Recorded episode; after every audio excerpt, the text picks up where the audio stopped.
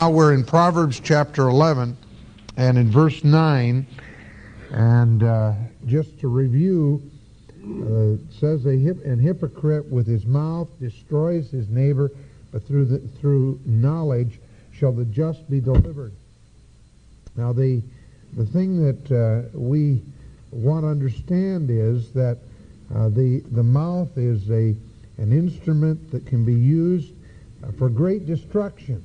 The word neighbor, of course, is the word for associate, rea, and it can be any kind of a friend, any kind of associate, but the wicked, the hypocrite, the one who is a godless man, a careless man, is able to bring to ruin those individuals with whom he associates. Now, he uses his mouth in the process. We took that word mouth and traced through in several places and discovered one way that the wicked destroys with his mouth is through flattery. We looked at some verses that related to flattery. Another way is by means of lying. Another way is by means of frowardness, by twisting things. And then we were in the process of just seeing that another way is through violence. In Proverbs chapter 10 and verse 6, it says, "Blessing upon the head of the just, but violence covers the mouth of the wicked." And then in verse 11 of the same chapter, "The mouth of the righteous man is a well of life, but violence covereth the mouth of the wicked." The wicked uses his mouth in a violent way, that is to incite violence. And incidentally, you can imagine all kinds of situations where a person who is a godless person might incite others to violence. You realize that over in Proverbs chapter 1, it talks about those that are lying wait for blood. It says, verse 10, "My son, if sinners entice thee, consent thou not." Don't agree with them. If they say, notice they say it, and notice what they're trying to do, "Come with us, let us lay wait for blood, let us lurk secretly for the innocent without cause, let us swallow them up alive as Sheol, and whole as those that go down to the pit. We shall find all precious substance, we shall fill our houses with spoil. Cast in thy lot among us, let us all have one purse.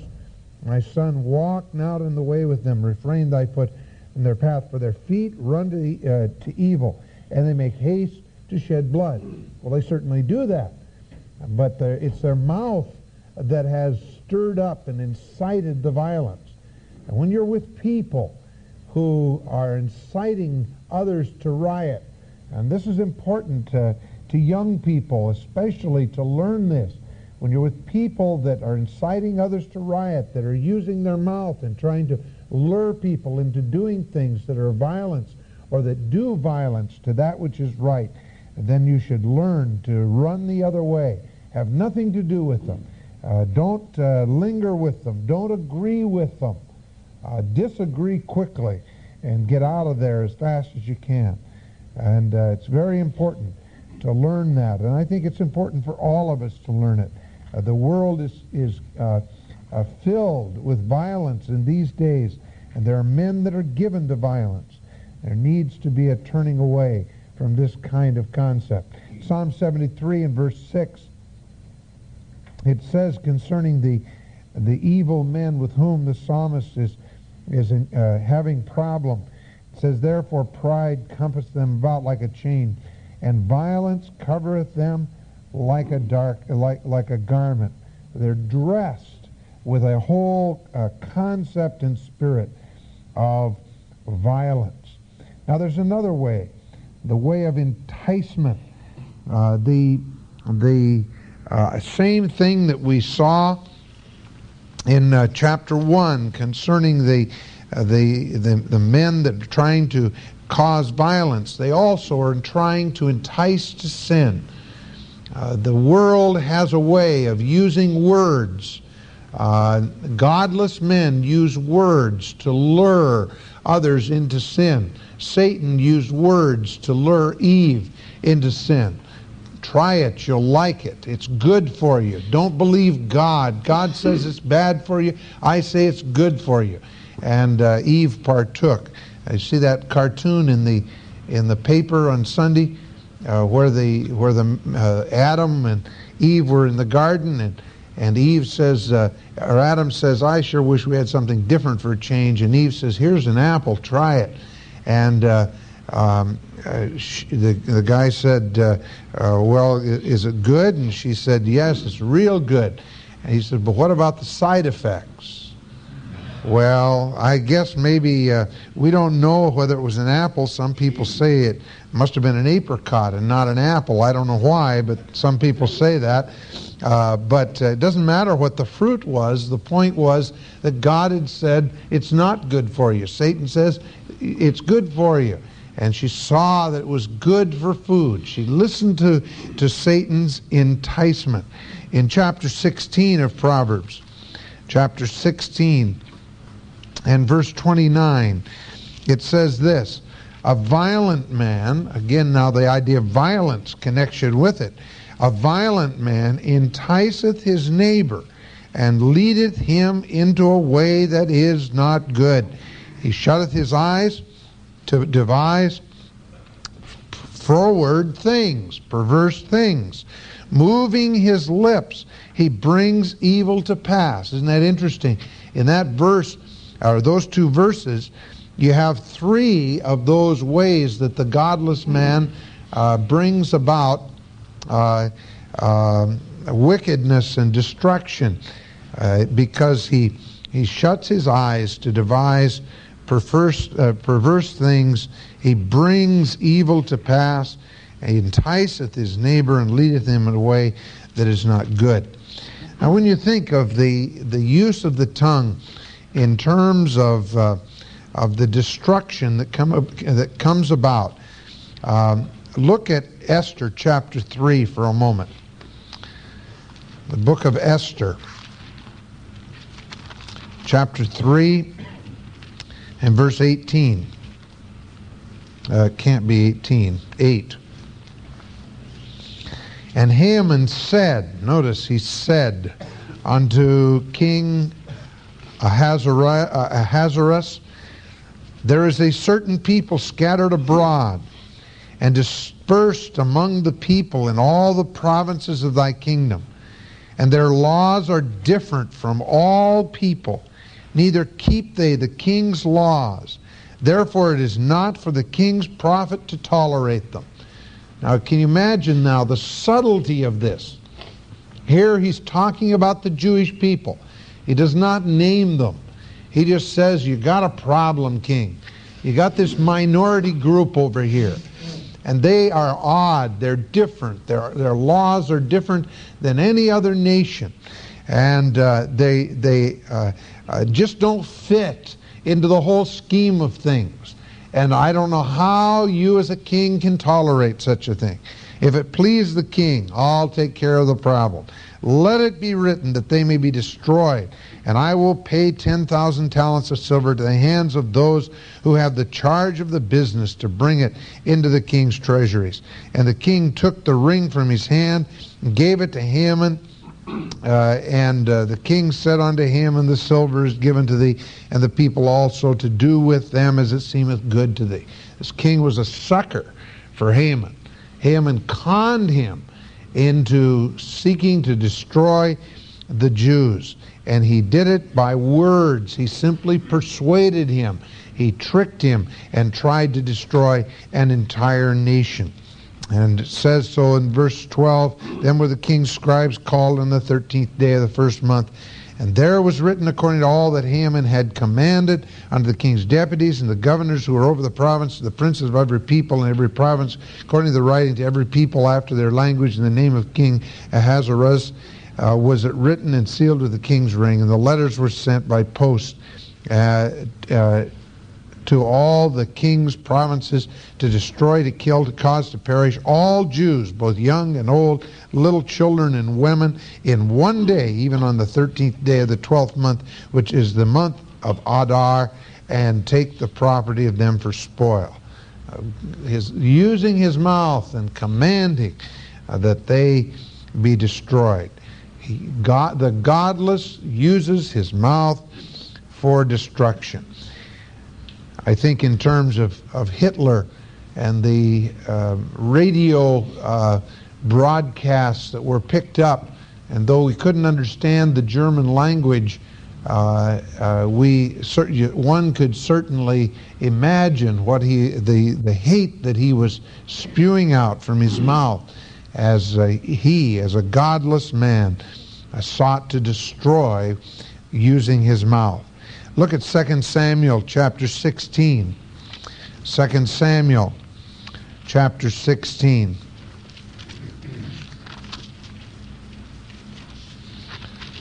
Verse 1.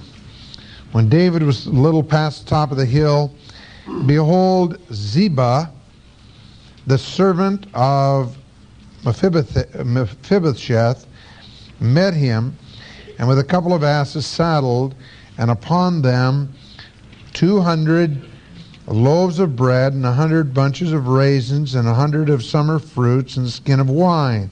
The king said unto Ziba, What meanest thou by these? And Ziba said, The asses are for the king's household to ride on, and the bread of the summer fruit for the young men to eat, and the wine that such are faint in the wilderness may drink.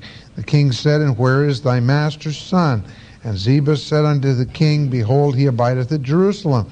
For he said, Today shall the house of Israel restore to me the kingdom of my father. Then said the king to Ziba, Behold, thine are all that pertained unto Mephibosheth. And Ziba said, I humbly beseech thee that I may find grace in thy sight, O Lord, my Lord, O King. If you know the story of Ziba, you know how he in essence was a false servant. He knew that Mephibosheth was a relative of Saul. And he knew that David had his problems with Saul, and he knew that if he buttered David up, that he might destroy Mephibosheth. And David, if you remember, did the opposite. David, being a godly man, a sensitive man, brought Mephibosheth into his presence and gave him honor instead. But Ziba's idea was to destroy his neighbor. Look at 1 Kings chapter 13.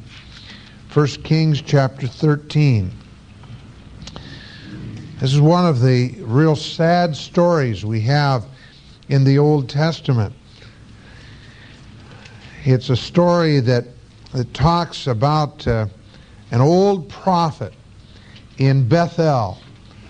Bethel was the place that had become the substitute place for the northern kingdom of Israel as far as a place of worship. It's one of two places where Jeroboam had placed the golden calf image, and the worship of Baal and Baalim began.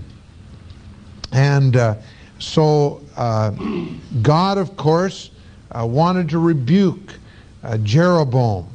And Jeroboam stood by the altar. In verse 1, he stood by the altar to burn incense. And the old prophet that dwelt in Israel refused, apparently, or was not sensitive enough to bring a rebuke to Jeroboam because of his wickedness. And so God sent another prophet. And the story in chapter 13 of 1 Kings is the story of how the young prophet was literally destroyed by the old prophet, because the old prophet apparently was jealous of the fact that this young prophet stole his thunder. and came out of nowhere and did what the old prophet should have done all along. It was the responsibility of a prophet to speak out against sin. He didn't do that. And I just want to read it here for us so that we kind of get the picture. Behold, there came a young man of God out of Judah by the word of the Lord unto Bethel. And Jeroboam stood by the altar to burn incense, and he cried against the altar, the young man did. Cried against the altar in the word of the Lord, and said, O altar, altar, thus saith the Lord, behold, a child shall be born unto the house of David, Josiah by name, and upon thee shall he offer the priests of the high places who burn incense upon thee, and men's bones shall be burned upon thee. And he gave a sign the same day, saying, this is the sign which the Lord had spoken. Behold, the altar shall be torn down, the ashes that are on it shall be poured out. You read on and you realize that Jeroboam became paralyzed in judgment, and then he was restored. That's verses 4 through 7 here. And in verse 7 it says, the king said unto the man of God, come home with me and refresh thyself, and I will give thee a reward. The king had just had his hand restored. Now he wanted to reward the prophet. Now listen to this. And the man of God said unto the king, if thou wilt give me half thy house, I will not go in with thee. Neither will I eat bread nor drink water in this place. Now, why wouldn't he do that? It tells us, verse 9, for so it was charged me by the word of the Lord, saying, eat no bread, nor drink water, nor turn again by the same way that thou camest. So he went another way and returned not by the way that he came to Bethel. By the way, let me say to you that the resolve of the young man was very noble. He would not disobey God for the king. And here's the subtlety of the thing. This is a tremendous passage, by the way, and a rebuke to more mature Christians in terms of their dealing with younger Christians. Because whereas this young man would not turn away from the voice of the Lord for the sake of the king, he saw through the king's scheme. He went along with what Proverbs says, that if somebody offers you a meal when they have a sinful heart, you run the other way. Don't have anything to do with it. But not only that, he had the direct word of the Lord. The Lord says, you go do your mission, get out of town, and do it now. And so the young man told the king, you can give me half your kingdom, and I wouldn't stop and eat bread. I wouldn't disobey God under any conditions. That's his resolve, you see. But look what happens. Now there dwelt an old prophet in Bethel, and his sons came and told him all the works that the man of God had done that day in Bethel, the words which he had spoken unto the king. Them they told also their father. And their father said unto them, which way went he? For his sons had seen the way that the man of God went, who came from Judah. And he said unto his sons, saddle me the ass. So they saddled him the ass and rode on it, and went after the man of God, and found him sitting under an oak. And he said unto him, art thou the man of God who comest from Judah? And he said, I am. Then he said unto him, come home with me and eat bread. Now watch. And he said, I may not return with thee, nor go in with thee. Neither will I eat bread, nor drink water with thee in this place. He's still resolved to do the thing that is the direct word of the Lord. It says in verse 17, for it was said to me by the word of the Lord, thou shalt eat no bread, nor drink water there, nor turn again to go by the way that thou camest. And he, that is the old prophet, said unto him, I am a prophet also, as thou art. And an angel spoke unto me by the word of the Lord, saying, bring him back with thee into thine house, that he may eat bread and drink water. But he lied unto him. Imagine that. He says, look, I'm a prophet. I've got seniority here. I got a vision from God too.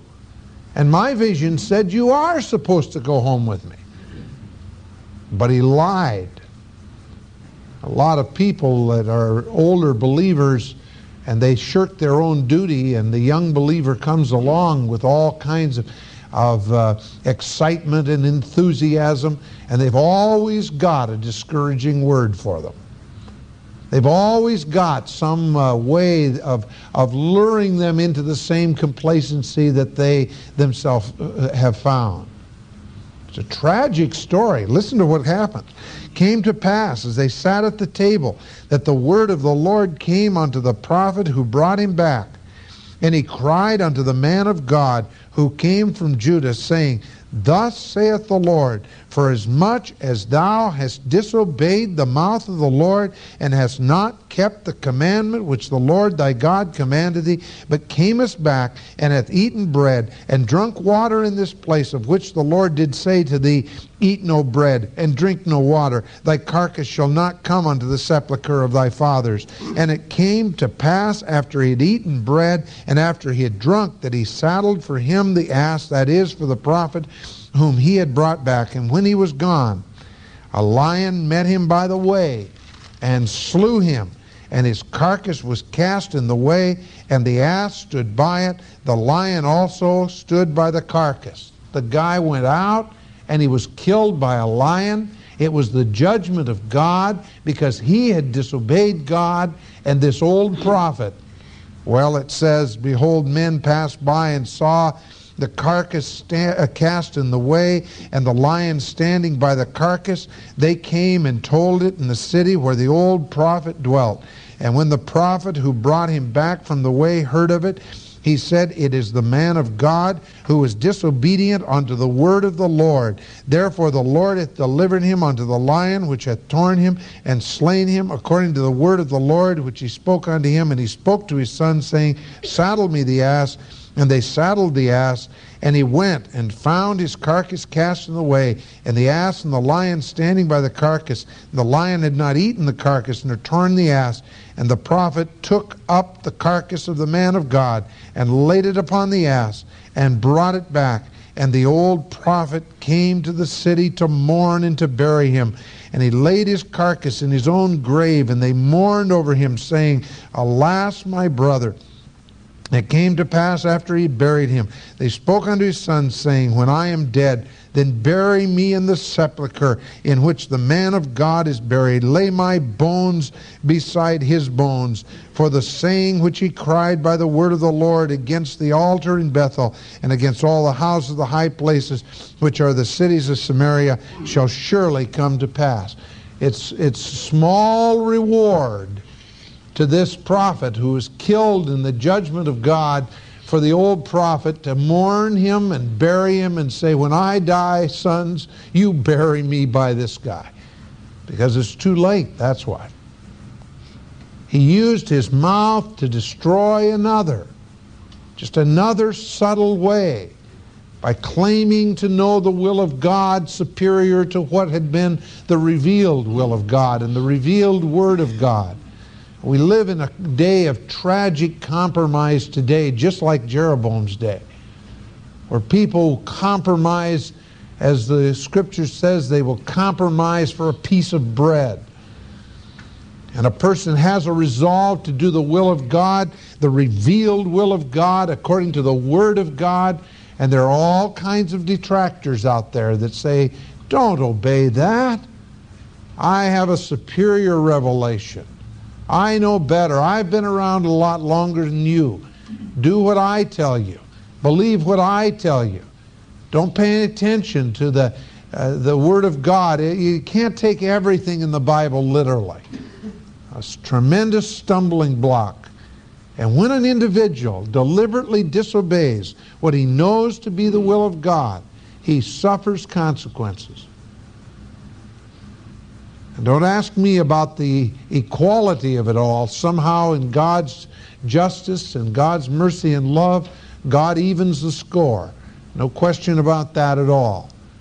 But the old prophet who caused the young man to stumble has gotten away with it for all practical purposes, except for the fact that his heart became broken when he realized how he'd stumbled this man. You realize that the Lord Jesus said, anyone who stumbles one of these little ones, it's better for him that a millstone be hanged about his neck and he be drowned in the depths of the sea.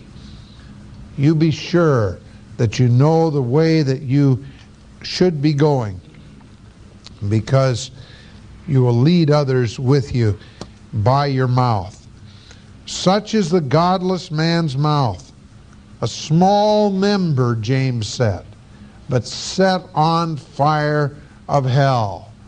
The tongue can be used that way. You see him in the church. Matthew 7:15 speaks of him as being a wolf in sheep's clothing. Acts chapter 20 speaks of such devouring the flock. 2 Peter chapter 2 verses 1 through 3, using false words, it says concerning the false prophet and the apostate there. And he's an apostle of Satan, 2 Corinthians 11 verses 3 and 13. In Matthew 24:24, in the last days, false Christs shall arise. They're on every hand. Beware of them. They entice. They use violence and frowardness and lying and flattery in order to lead us astray. All right. Now, in contrast to that, though, we have the righteous man, or the contrasting man here, and it says that the hypocrite with his mouth destroyeth his neighbor, but through knowledge shall the just be delivered. Through knowledge. The direct opposite in the parallelism here is that the hypocrite, the godless man, the careless man, uses his enticing speech to try to lure people into sin that will bring about destruction. He tries to bring about the destruction of others by the use of his tongue. But there is one who has knowledge. And again, in that story in 1 Kings chapter 13, the man a young man of God who came and prophesied, he had knowledge. He did not act upon that knowledge. And therefore, he was destroyed. But you always have that choice.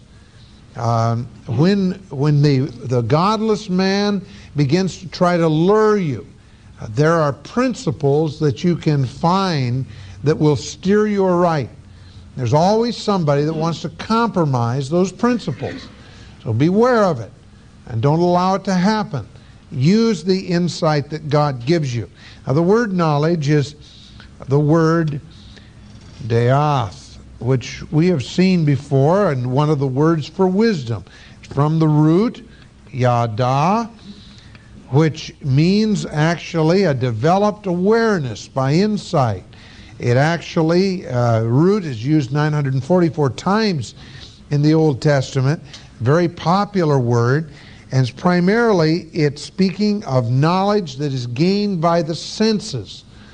And the noun, deoth, is used 93 times, 41 of which are in the book of Proverbs, almost half of them in the book of Proverbs. Now, you discover a number of things about this developed awareness that comes by insight. You discover, first of all, that it's possessed by God. If you look at Job chapter 10, Job chapter 10, and look at verse 7, it says this, "Thou knowest that I am not wicked."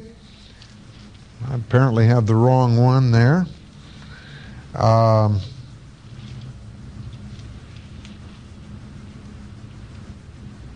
Well, how about, let's try another one. Psalm 139 in verse 6. Psalm 139.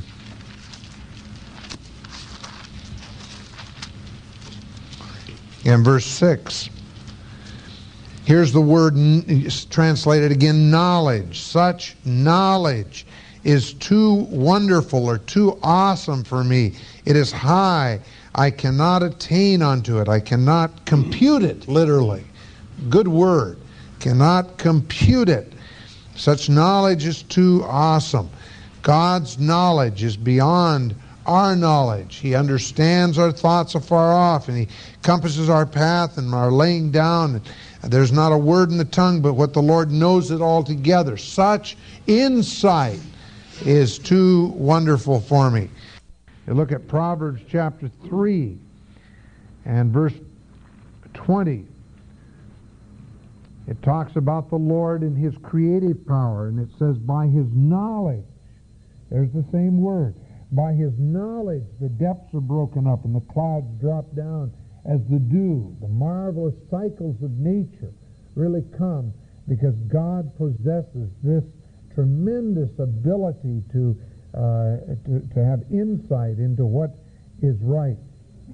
And not only that, but there is no, if you looked again at Psalm 139, and that whole, the first 18 verses of that psalm, you discover that David says repeatedly, not only is such knowledge is too wonderful for me, but there is no knowledge that is hidden from God.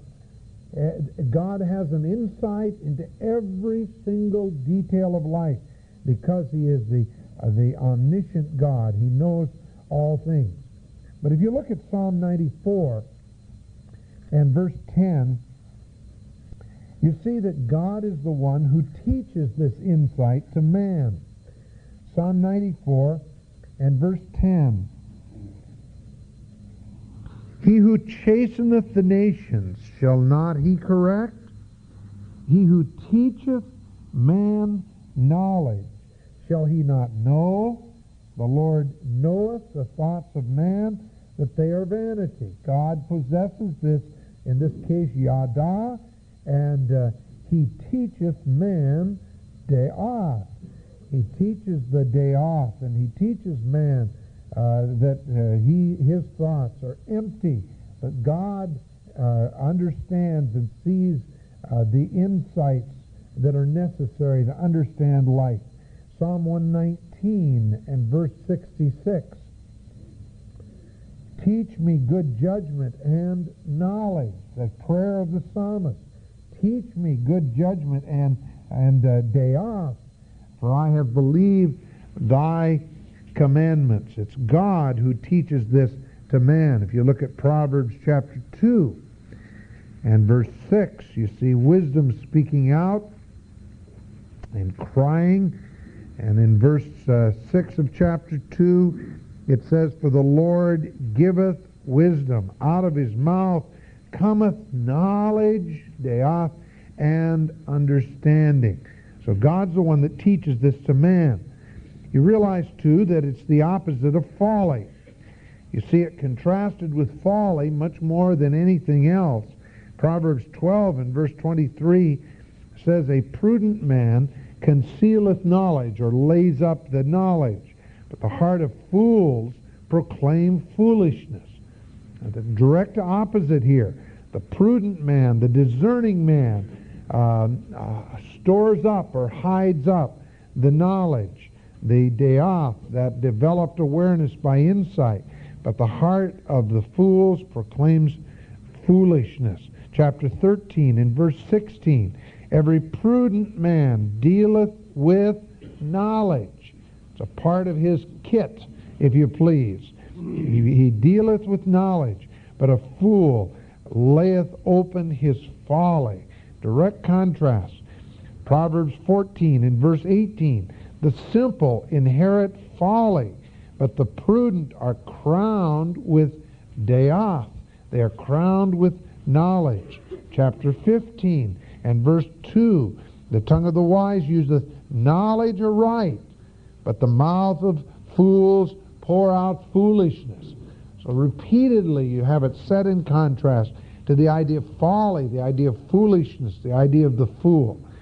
And the key to having this developed awareness by insight is the knowledge of God. Proverbs chapter 2 and verse 5, it says this, then thou shalt understand the fear of the Lord, and find the knowledge of God, the deoth of God. Well, you have to, in order to do that, you have to incline, you have to receive His words, you have to lay up His commandments, incline your ear to wisdom, apply your heart to understanding, cry after knowledge, lift up your voice for understanding, seek it as silver, and search for it as you would for hid treasure. Then shalt thou understand the fear of the Lord, and find the developed awareness by insight of God. Look at the book of Hosea for a minute. Hosea, Joel, Amos, Obadiah. Hosea chapter 4. Look at verse 1. Hear the word of the Lord, ye children of Israel, for the Lord hath a controversy with the inhabitants of the land, because there is no truth, nor mercy, nor knowledge of God in the land, no deoth. There's no developed awareness of God by insight in the land. Look at verse 6. My people are destroyed for lack of knowledge. Remember, it's the hypocrite that destroys by his mouth. My people are destroyed because they lack knowledge. They have not developed that awareness by insight. They have followed other ways. They've followed other things. They've been a sucker for this enticement that comes along simply because they have not developed this awareness of God. And it says, here's the reason they had a lack of knowledge. Because thou hast rejected knowledge. I also will reject thee, that thou shalt be no priest to me, seeing thou hast forgotten the law of thy God. I will also forget thy children.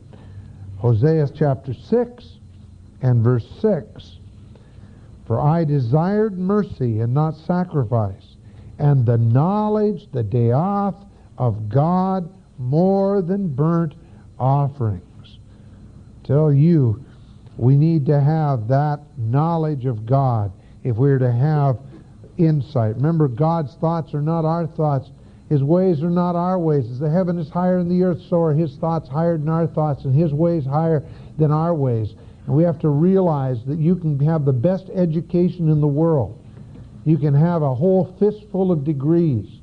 But if you do not know the God who has the real insight, if you do not walk with Him and listen to His voice and obey and heed His word, then you will lack understanding always. You cannot understand the things of God. The natural man receiveth not the things of the Spirit of God. They're foolishness unto him. Neither can he know them, because they're spiritually discerned. You know, I'm so saddened sometimes by the attitude even of Christian people in regard to education. If you have to take a choice between education and getting to know God, people will choose education almost every time. Why? Because they're listening to the godless voices that say that that's the most important thing in life. Now, I believe, frankly, that you can get a good education, get to know God too. But if it has to be a choice between the two, I recall a mother a number of years ago had sent her son to a college that had a reputation for breaking the faith of others because it was such a good school. You get such a good education. The kid got one of the best educations you could imagine, but he was educated beyond his intelligence because he forgot God in the process. If that's the price you have to pay, if that's the trade-off, for goodness sakes, it's better to be ignorant by the world standards and have some insight as far as God is concerned. Better make that choice. Better decide what's best.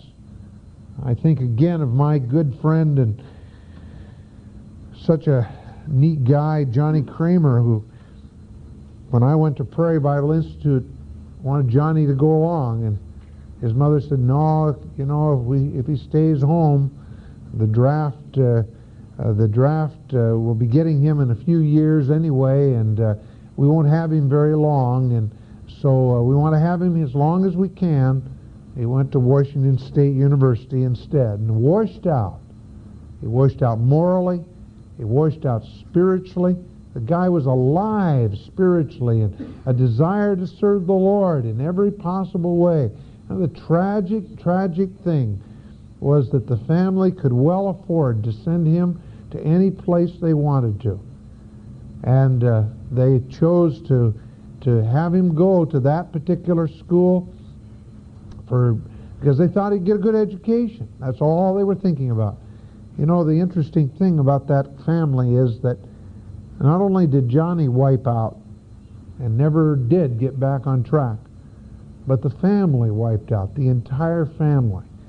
And the last I heard of the family, a father who had gone bankrupt, the family was in shambles, and the whole bunch of them washed out.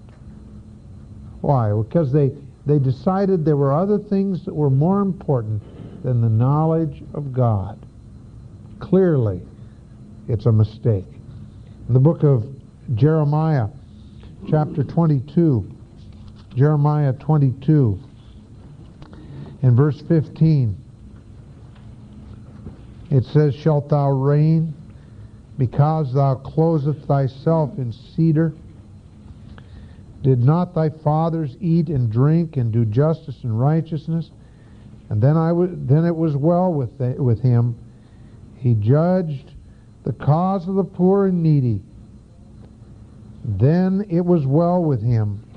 Was not this to know me, saith the Lord?" Your fathers had a goal in mind. They had food on their table. They had the provision of God. But their goal was to know me. You have left that element out. You've taken the material benefit that came from the knowledge of God, and you have filled yourself to the full with the material benefits, saying, "Oh, the blessing of God is on me," but you have omitted the thing that brought the blessing. And as a result, he says in verse 17, "But thine eyes and thine heart are not but for thy covetousness, and for shedding innocent blood, and for oppression, and for violence. Therefore thus saith the Lord concerning Jehoiakim, the son of Josiah, the king of Judah, they shall not lament for him, saying, Ah, my brother, or Ah, sister. They shall not lament for him, saying, Ah, Lord, or Ah, his glory. He shall be buried with the burial of an ass, drawn and cast forth beyond the gates of Jerusalem." Here Josiah was a godly man, and because of the godliness, there was prosperity that came to the land. And the people then, and the king that succeeded Josiah, his son, decided he liked the materialism. He didn't like that which brought the blessing. So he left God out, and then the process came to a bad end. I go back again to the concept of the three chairs that we set up before you a few years ago, and the idea that when a person walks with God, "Seek ye first the kingdom of God and his righteousness, all these things shall be added unto you." When a person walks with God, ultimately and often there is material blessing. Material blessing comes as a natural consequence to people that walk with God. Maybe not immediately.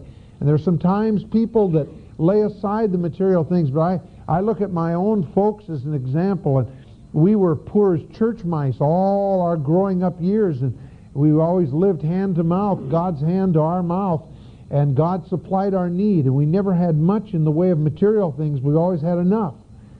But in the latter years, my father and mother have been blessed with good health by and large, even though they're getting a little feeble now. And they've been blessed with enough money to do practically anything they've wanted to do. God has blessed them. Don't ask me to figure it out. I always thought about that, you know. My grandfather was a speculator. He speculated himself into bankruptcy just about, you know. He bought every little gold mine, you know, stock in this gold mine and that gold mine and everything. And when he died, he left Grandma a great big pile of paper like this, you know, and all of it worthless, totally worthless. except one little piece of paper that the family didn't even know had any value at all. And one day they get this letter from the oil company. And the oil company tells them that they're going to begin to receive dividends off this well that Grandpa had bought a piece of. And Grandma didn't enjoy it, and Grandpa didn't enjoy it. And he probably paid his last dollar to get that piece of oil stock. And they divided it up for the five members of the family. And Mom was getting just a piddling little amount that was just kind of helpful. I don't know, $20 a month or something like that that was coming in during the last years that I was at home. And it was just kind of nice. You know, Mom and Dad go out to dinner once a month, or a couple times, probably four times a month in those days, on that little money that came in, you know. And nobody ever thought too much of it. But then one of my mom's brothers died and left all that he had to his daughter except this piece of oil stock. He says, Margaret's the only one that understands this, and so give it to her. So she got double then, all right? And then all of a sudden, you don't talk to my mom about the oil crisis and the price of oil. You know, that's one of those things. You leave that well enough alone, because it has been how sweet it is, you know, because here in their latter years, God has turned that little piece, those two little pieces of paper now, into a regular extra little income that comes in. And believe me, you know, it went from a little bit to a little bit more. And you know what happened to oil prices at the pump? Same thing happened to a little old gal in Yakima, Washington, who now gets a pretty good chunk, goes out and buys a microwave oven if she wants a microwave oven. And they flew to South America to see my sister when she was there as a missionary, and able to fly to Germany. You see, God bless them materially, all right? The beautiful thing about it is that we don't have to worry about it, because it's just about ready to roll out. I figure it'll quit just about the time they go home to be with the Lord. The Lord has that timed out too, because it's getting used up awful fast, the old depletion idea, you see. But nevertheless, the beautiful thing is God has cared for them. You know, the next generation, and that's my generation, there is a tremendous danger that receiving the spillover of the material blessings, that I'll get my focus on the material blessings and not on God. They were blessed because they were godly. And if they cease to be godly, if the next generation ceases to be godly, then the result will be a loss. And I think that we need to recognize this. We need to teach this to our children. It comes as a package. That's a problem with our nation right now.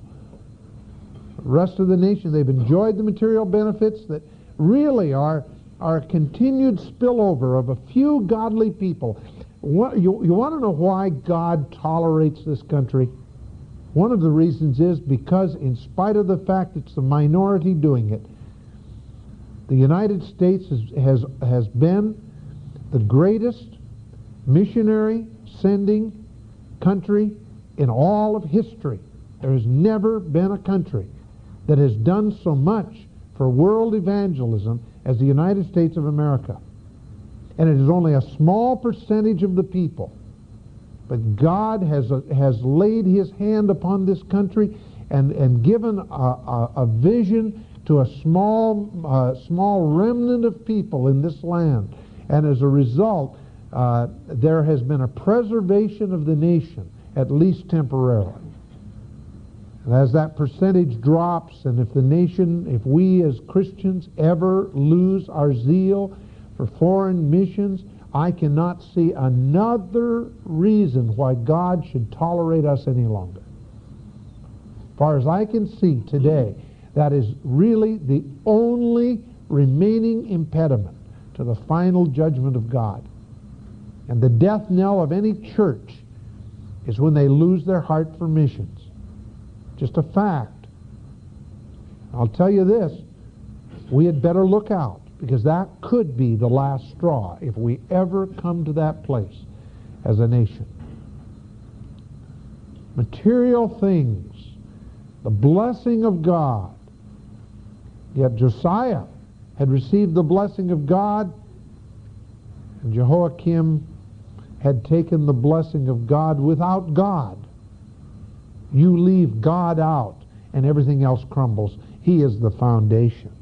In any event, the idea is deoth, the idea of insight that comes from a knowledge of God. Now, it is through knowledge that the just, and here we have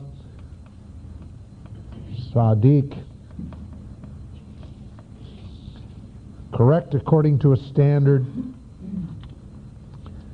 Knox translates it this way: false speech the hypocrite will use to destroy his neighbor. True knowledge is the saving of the righteous. The just man, the righteous man, the man who orders his life according to God's standard, he will be delivered through knowledge. Now, the word delivered is the word kalats. Kalats, it means to pluck out, it means to take off, it means to withdraw, it means to rescue out of something. If you look back at your notes on verse 8, where it says the righteous are delivered out of trouble, you'll see that we did quite a study on that particular word and the idea of kalats and being delivered. Just the whole picture that was given to us, there. Just take a quick review of it. The idea of blessing coming as a result of deliverance and drawing off and loosening one from trouble and so on. We spent considerable amount of time just developing that idea. The Jerusalem Bible translates delivered are safeguarded. The another translation says through their knowledge the just make their escape. That's the New American Bible, and the way they do that is given to us in a passages like Isaiah chapter 7. Where in verse 15 it says, butter and honey shall he eat, that he may know to refuse the evil and choose the good.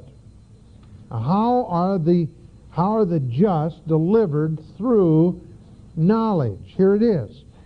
Butter and honey shall he eat, that he may know to refuse the evil and choose the good. For before the child shall know to refuse the evil and choose the good, the land that abhors shall be forsaken by both her kings. Now this is a prophecy concerning Jesus Christ. And it says that the characteristic of Christ when he would come, and it's a prophecy concerning him, when the virgin would conceive and bring forth a son, then the child would have the provision necessary so that he would know to refuse the evil and choose the good. He would have the right taste. Talk about somebody having good taste. Christ had good taste. He knew what was good and what was bad. You realize the same idea is over in Hebrews chapter 5 and verse 14. Hebrews 5:14, it talks there about those that are of full age, those that are discerning and walking with the Lord, they will be able to, their solid food belongs to them, even to those who by reason of use have their senses exercised to discern both good and evil. When an individual walks with God and knows His Word and walks in righteousness, that individual will have insight, but the insight will extend not only to an insight into the heart of God and the character of God, but an insight into the good and the evil, and being able to refuse the wrong thing, and being able to receive the right thing, and make clear choices. Young people today don't even know how to discern one from the other, unfortunately. We've got to teach them. We've got to train them to know the good from the evil, to be able to discern. Now, I don't know how he got it, because we're not really told.